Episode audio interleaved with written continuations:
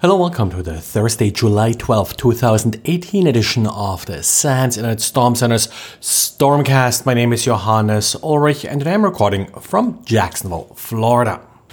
Remco today took a closer look at these Hello Peppa scans that uh, we saw about a week ago. He actually tuned his honeypot to return the correct answer to these strings. So what he saw was the second stage that's then being executed once this initial indicator turns out to work.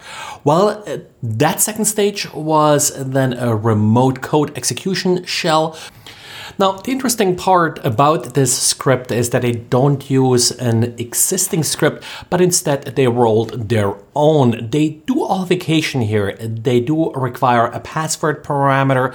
Now, in the script itself, they only have a hash. They do an MD5 of the password, then a SHA of that, but they only compare the last four digits of the resulting hash, which uh, of course makes it pretty easy to come up with a password that works.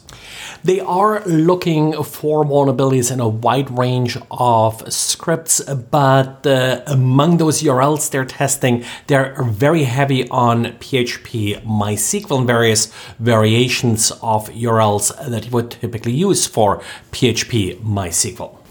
And then we have now more details about the Spectre 1.1 and 1.2 vulnerabilities. Now, the existence of these vulnerabilities has been announced a while ago, but uh, no real details were announced until now. One sort of surprise here was that this is not just allowing attackers to read data, but it's also going to allow attackers to write data across trust boundaries in the processor. And it looks like Intel is accepting this new reality where we have continuous releases of these hardware flaws. So Intel is now going to adopt a quarterly patch cycle for its microcode. In addition to these quarterly updates, you may also still see some intermediate updates for very critical flaws that may be discovered between updates. So this is pretty much what we have, for example, from Oracle, which publishes its uh, critical patch updates once a quarter, but occasionally does release additional patches in between. And it looks like internet transit providers are becoming more vigilant when it comes to BGP hijacking. Now, we had a number of high profile BGP hijacking events uh, over the years.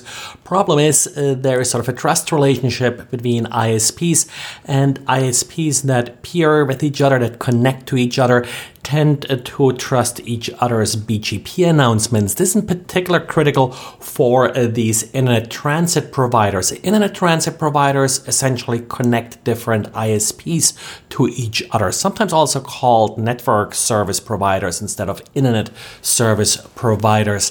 Now, one particular ISP, BitCanal, has made a name for itself by being the source of the vast majority of these BGP hijacks.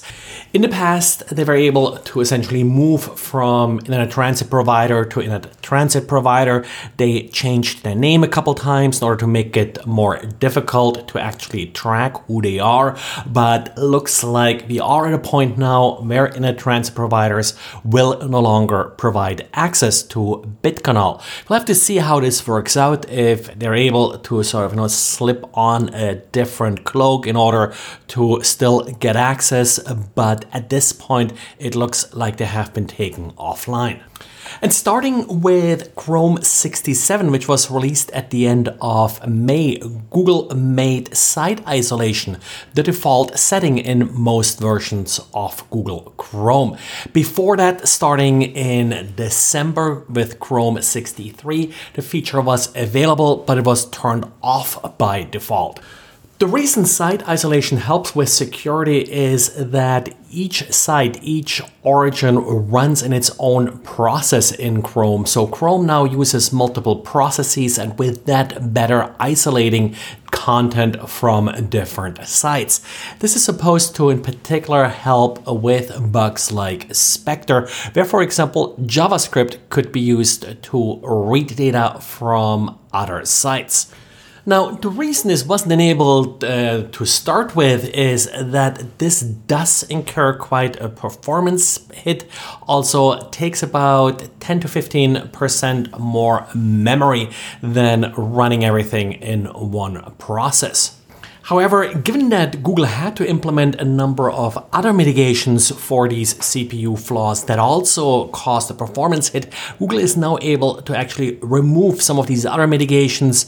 So hopefully this will end up with a more generic and more robust security feature instead of having this patchwork of patches. Well, that's it for today. So thanks for listening and talk to you again tomorrow. Bye.